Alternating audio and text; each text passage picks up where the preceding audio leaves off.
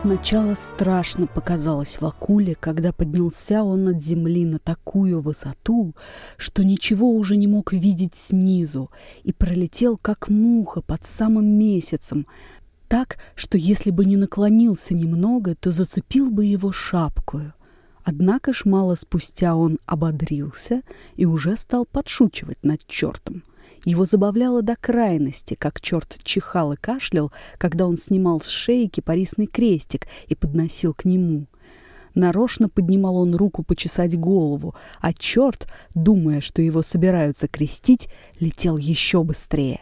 Все было светло в вышине, воздух в легком серебряном тумане был прозрачен — все было видно, и даже можно было заметить, как вихрем пронесся мимо их, сидя в горшке колдун, как звезды, собравшись в кучу, играли в жмурки, как клубился в стороне облаком целый рой духов, как плясавший при месяце черт снял шапку, увидевший кузнеца, скачущего верхом, как летела возвращавшаяся назад метла, на которой видно только что съездила, куда нужно ведьма.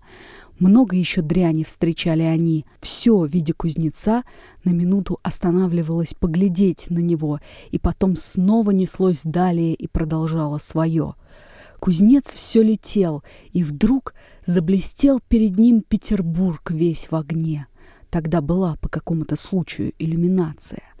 Черт, перелетев через шлагбаум, обратился в коня, и кузнец увидел себя на лихом бегуне среди улицы — Боже мой! Стук, гром, блеск. По обеим сторонам громоздятся четырехэтажные стены. Стук копыт коня, звук колеса отзывались громом и отдавались с четырех сторон. Домы росли и будто подымались из земли на каждом шагу. Мосты дрожали, кареты летали. Извозчики, форейтеры кричали. Снег свистел под тысячу летящих со всех сторон саней. Пешеходы сжались и теснились под домами, унизанными плошками. И огромные тени их мелькали по стенам, досягая головой труб и крыш. С изумлением оглядывался кузнец на все стороны. Ему казалось, что все дома устремили на него свои бесчисленные огненные очи и глядели. Господ, вкрытых сукном шубах, он увидел так много, что не знал, кому шапку снимать. «Боже ты мой, сколько тут панства!» — подумал кузнец. Я думаю, каждый, кто не пройдет по улице в шубе, то и заседатель, то и заседатель. А те, что катаются в таких чудных бричках со стеклами, те, когда не городничие, то верно комиссары, а может еще и больше. Его слова прерваны были вопросом черта. Прямо ли ехать к царице?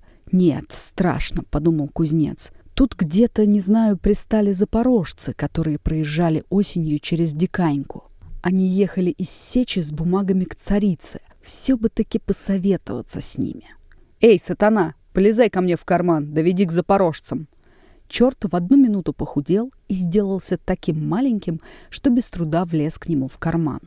А Вакула не успел оглянуться, как очутился перед большим домом – вошел, сам не зная как, на лестницу, отворил дверь и подался немного назад от блеска, увидевши убранную комнату, но немного ободрился, узнавши тех самых запорожцев, которые проезжали через Диканьку, сидевших на шелковых диванах, поджав под себя намазанные дегтем сапоги, и куривших самый крепкий табак, называемый обыкновенно корешками. «Здравствуйте, панове!» Помогай Бог вам, вот где увиделись», — сказал кузнец, подошедший близко и отвесивший поклон до земли. «Что там за человек?» — спросил сидевший перед самым кузнецом другого, сидевшего подалее. «А вы не познали», — сказал кузнец. «Это я, Вакула, кузнец. Когда проезжали осенью через Диканьку, то прогостили, дай Боже вам всякого здоровья и долголетия, без малого два дни и новую шину тогда поставил на переднее колесо вашей кибитки. А, -а, сказал тот же запорожец, это тот самый кузнец, который малюет важно.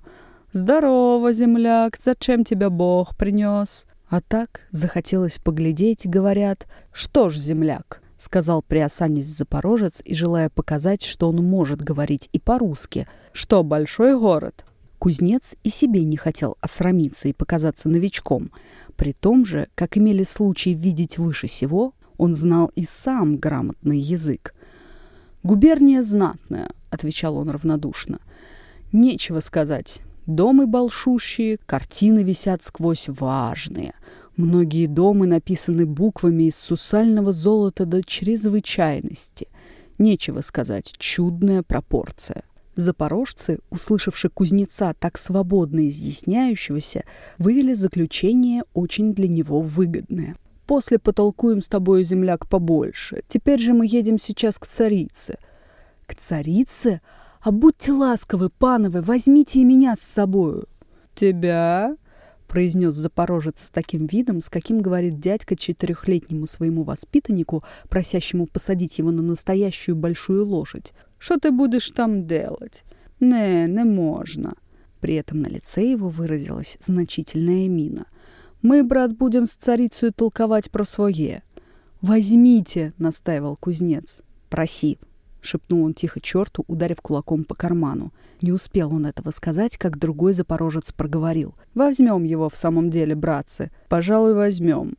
«Пожалуй, возьмем», — произнесли другие. «Надевай же платье такое, как и мы». Кузнец схватился натянуть на себя зеленый жупан, как вдруг дверь отворилась, и вошедший с позументами человек сказал, что пора ехать. Чудно снова показалось кузнецу, когда он понесся в огромной карете, качаясь на рессорах, когда с обеих сторон мимо его бежали назад четырехэтажные дома, и мостовая, гремя, казалось, сама катилась под ноги лошадям. «Боже ты мой, какой свет!» — думал про себя кузнец. «У нас днем не бывает так светло!» Кареты остановились перед дворцом. Запорожцы вышли, вступили в великолепные сени и начали подниматься на блистательно освещенную лестницу. «Что за лестница?» — шептал про себя кузнец. «Жаль ногами топтать. Эки украшения! Вот, говорят, лгут сказки, кой черт лгут. Боже ты мой, что за перила! Какая работа! Тут одного железа рублей на пятьдесят пошло!» Уже взобравшись на лестницу, запорожцы прошли первую залу. Робко следовал за ними кузнец, опасаясь на каждом шагу поскользнуться на паркете. Прошли три залы, кузнец все еще не переставал удивляться. Вступивши в четвертую, он невольно подошел к висевшей на стене картине. Это была пречистая дева с младенцем в руках. «Что за картина?» «Что за чудная живопись!» — рассуждал он. «Вот, кажется, говорит, кажется, живая, а дитя святое и ручки прижала, и усмехается бедная, а краски, боже ты мой, какие краски!» Тут в я думаю, и на копейку не пошло. Все ярь да бакан. А голубая так и горит. Важная работа. Должно быть, грунт наведен был блевайсом. Сколь, однако ж, неудивительны сии малевания, но эта медная ручка, продолжал он, подходя к двери и щупая замок, еще большего достойно удивления. Эх, какая чистая выделка! Это все, я думаю, немецкие кузнецы за самые дорогие цены делали. Может быть, долго еще бы рассуждал кузнец, если бы лакей с галунами не толкнул его под руку и не напомнил, чтобы он не отставал от других. Запорожцы прошли еще две залы и остановились. Тут велено им было дожидаться. В зале толпилось несколько генералов, вшитых золотом мундирах. Запорожцы поклонились на все стороны и стали в кучу. Минуту спустя вошел в сопровождении целой свиты величественного роста довольно плотный человек в гетманском мундире, в желтых сапожках. Волосы на нем были растрепаны, один глаз немного крив. На лице изображалась какая-то надменная величественность. Во всех движениях видна была привычка повелевать. Все генералы, которые расхаживали довольно спесиво в золотых мундирах, засуетились и с низкими поклонами, казалось, ловили каждое его слово и даже малейшее движение, чтобы сейчас лететь выполнять его. Но Гетман не обратил даже и внимания, едва кивнул головою, едва кивнул головою и подошел к запорожцам. Запорожцы ответили все поклону в ноги. «Все ли вы здесь?» Спросил он протяжно, произнося слова немного в нос. «Та всі, батько», — отвечали запорожцы, кланяясь снова. «Не забудете говорить так, как я вас учил?» «Нет, батько, не позабудем». «Это царь?» — спросил кузнец одного из запорожцев. «Куда тебе царь? Это сам Потемкин», — отвечал тот. В другой комнате послышались голоса, и кузнец не знал, куда деть свои глаза от множества вошедших дам в атласных платьях с длинными хвостами и придворных, вшитых золотом кафтанах и с пучками назади. Он только видел один блеск и больше ничего. Запорожцы вдруг все пали на землю и закричали в один голос. «Помилуй, мама, помилуй!» Кузнец, не видя ничего, растянулся и сам со всем усердием на полу. «Встаньте!» — прозвучал над ними повелительный и вместе с тем приятный голос. Некоторые из придворных засуетились и толкали запорожцев. «Не встанем, мамо, не встанем! Умрем, но не встанем!» — кричали запорожцы. Потемкин кусал себе губы. Наконец подошел сам и повелительно шепнул одному из запорожцев. Запорожцы поднялись. Тут осмелился и кузнец поднять голову — и увидел стоявшую перед собою небольшого роста женщину, несколько даже дородную, напудренную с голубыми глазами и вместе с тем величественно улыбающимся видом, который так умел покорять себе все и мог только принадлежать одной царствующей женщины. Светлейший обещал меня познакомить сегодня с моим народом, которого я до сих пор еще не видела. — говорила дама с голубыми глазами, рассматривая с любопытством запорожцев. «Хорошо ли вас здесь содержат?» — продолжала она, подходя ближе. «Да спасибо, маму. Провиант дают хороший, хотя бараны здешние совсем не то, что у нас на Запорожье. Почему же не жить как-нибудь?» Потемкин поморщился, видя, что запорожцы говорят совершенно не то, чему он их учил. Один из запорожцев, приосанясь, выступил вперед. Помилуй, маму, зачем губишь верный народ? Чем прогневали? Разве держали мы руку поганого татарина? Разве соглашались в чем-нибудь с турчином? Разве изменили тебе делом или помышлением? За что ж не милость? Прежде слышали мы, что приказываешь везде строить крепости от нас. После слышали, что хочешь поворотить в карабинеры. Теперь слышим новые напасти. Чем виновато запорожское войско? Тем ли, что перевело твою армию через Перекоп и помогло твоим генералам порубать крымцев?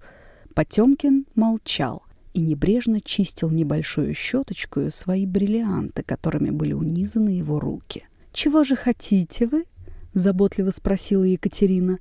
Запорожцы значительно взглянули друг на друга. «Теперь пора!» «Царица спрашивает, чего хотите», — сказал сам себе кузнец и вдруг повалился на землю. «Ваше царское величество, не прикажите казнить, прикажите миловать. Из чего не во гнев будет сказано вашей царской милости сделано черевички, что на ногах ваших? Я думаю, ни один швец ни в одном государстве на свете не сумеет так сделать. Боже ты мой, что если бы моя жинка надела такие черевики?» Государыня засмеялась. Придворные засмеялись тоже. Потемкин и хмурился, и улыбался вместе. Запорожцы начали толкать под руку кузнеца, думая, не с ума ли он сошел. «Встань!» — сказала ласково государыня. «Если так тебе хочется иметь такие башмаки, то это нетрудно сделать. Принесите ему сей же час башмаки самые дорогие, с золотом. Право, мне очень нравится это простодушие». «Вот вам», — продолжала государыня, устремив глаза на стоявшего подали от других средних лет человека с полным, но несколько бледным лицом, которого скромный кафтан с большими перламутровыми пуговицами показывал, что он не принадлежал к числу придворных.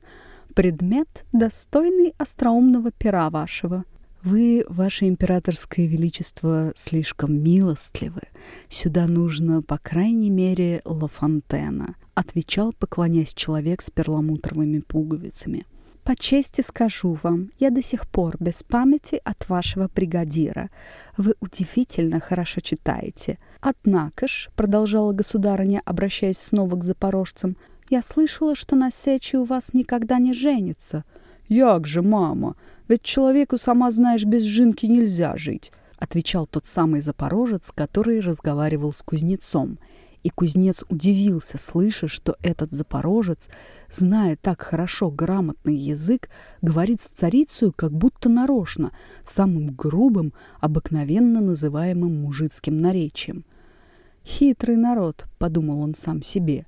«Верно, недаром он это делает». «Мы не чернецы», — продолжал Запорожец, — «а люди грешные. Падки, как и все честное христианство, до скоромного.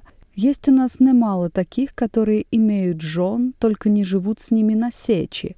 Есть такие, что имеют жен в Польше, есть такие, что имеют жен в Украине, есть такие, что имеют жен и в Турещине». В это время кузнецу принесли башмаки — «Боже ты мой, что за украшение!» — вскрикнул он радостно, ухватив башмаки. «Ваше царское величество! Что ж, когда башмаки такие на ногах, и в них тщательно, ваше благородие, ходите и на лед ковзаться, какие ж должны быть самые ножки? Думаю, по малой мере из чистого сахара — Государыня, которая точно имела самые стройные и прелестные ножки, не могла не улыбнуться, слыша такой комплимент из уст простодушного кузнеца, который в своем запорожском платье мог почесть красавцем, несмотря на смуглое лицо. Обрадованный таким благосклонным вниманием, кузнец уже хотел было расспросить хорошенько царицу о всем. Правда ли, что цари едят один только мед да сало и тому подобное, но, почувствовав, что запорожцы толкают его под бока, решился замолчать. И когда государыня, обратившись к старикам, начала расспрашивать, как у них живут на сече, какие обычаи водятся, он, отошедший назад, нагнулся к карману, сказал тихо — Выноси меня отсюда скорее!» и вдруг очутился за шлагбаумом.